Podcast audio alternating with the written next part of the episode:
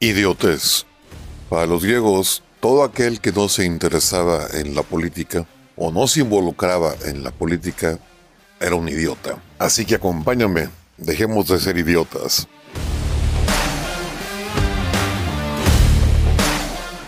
¿Qué onda, mis aspiracionistas neoliberales, hijos del patriarcado opresor y fachos? Pues ya vieron cómo terminó esta historia con Chile y sus elecciones en la segunda vuelta ganó Boric, un declarado simpatizante de Hugo Chávez. Al parecer los chilenos no aprenden. Ya pasaron por Salvador, Allende, y muy rápido se les olvidó la desgracia de su gobierno.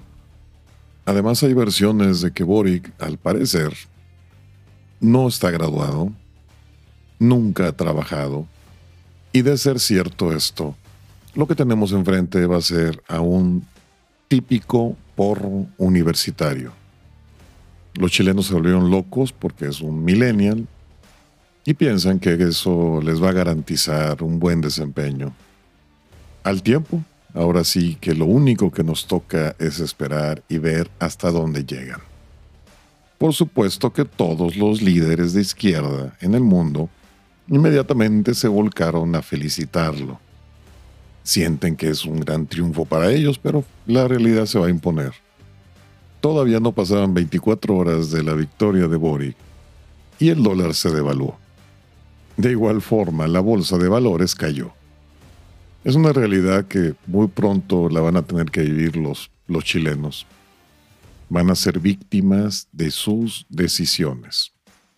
Y la historia se repite. Lo mismo pasó en Venezuela el hecho de que este tipo de personajes de izquierda o marxistas o socialistas estén tomando auge en el mundo ha sido culpa de los gobiernos que han sido muy indolentes con la población. Han hecho cosas muy malas con la población y han dejado un mal sabor de boca. Lo mismo pasó en Venezuela.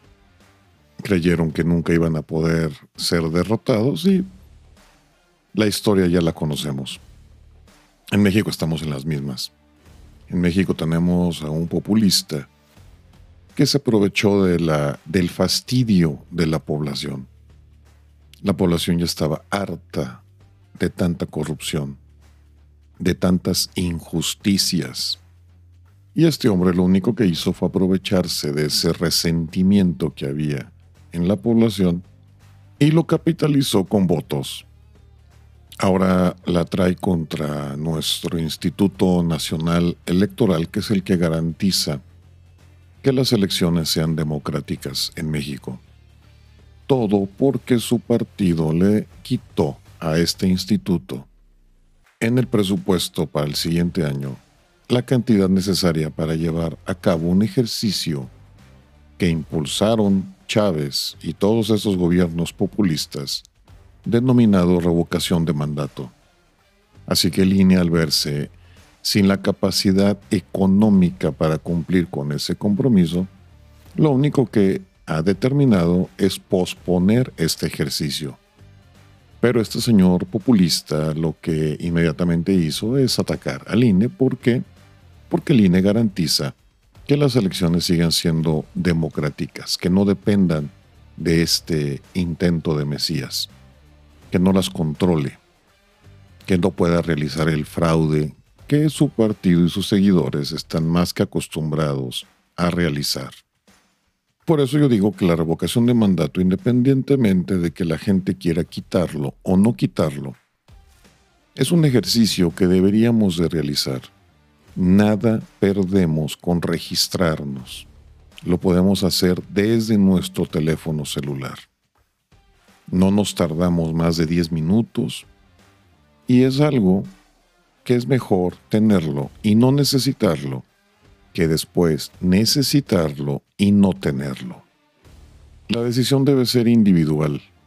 No se dejen llevar por lo que la gente dice. Seamos honestos. La culpa no fue de Hitler. La culpa no fue de Stalin. La Inquisición no fue culpa de la religión. Los culpables, los verdaderos culpables, fue la población. fueron esos seguidores incapaces de hacerse cargo de su vida, con una gran necesidad para pertenecer a un grupo, sentirse parte de algo más grande que ellos. No deja de sorprenderme que aquí en América, al menos, la mayor parte de la gente se sigue dejando encandilar, se sigue dejando sorprender con espejitos. Y al verse incapacitados para tomar las riendas de su vida, deciden descargar esa responsabilidad en el grupo, en la masa, en esa masa amorfa que se mueve como veleta al viento. Se guían por las modas, por el que dirán, pero en fin, esto es lo que tenemos y con esto es con lo que tenemos que vivir. La gente no aprende, es de memoria corta, y lo que el tiempo ha demostrado es que esta masa amorfa es muy manipulable.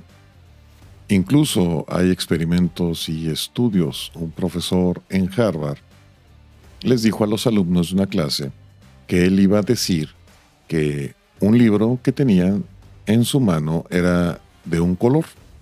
Nada que ver con el color real de ese libro. Pero el experimento era que los que estaban presentes iban a afirmar que lo que el profesor decía era verdad. De tal manera que los nuevos que fueran llegando al salón y el profesor les preguntara por el color, iban a sentir la presión del grupo. Y se demostró que Gracias a esa presión, los alumnos que no habían formado parte al inicio de la explicación del experimento, y aunque ante sus ojos se presentaba un color distinto, pero al ver que la mayoría del grupo no coincidía con su percepción, prefirieron seguir a la manada. Así que lamentablemente nuestra especie gregaria tiende a querer formar parte de la manada. Y ni modo.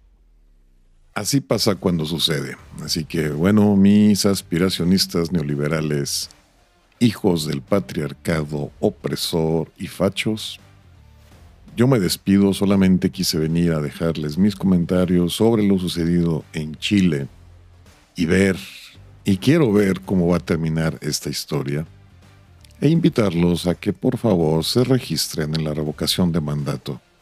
No les va a quitar tiempo y repitiendo lo que les dije hace un momento, es mejor tenerlo y no necesitarlo que necesitarlo y no tenerlo. Así que como siempre, ya saben, si quieren, se lo lavan. Y si no, pues no se lo laven es de ustedes. Adiós.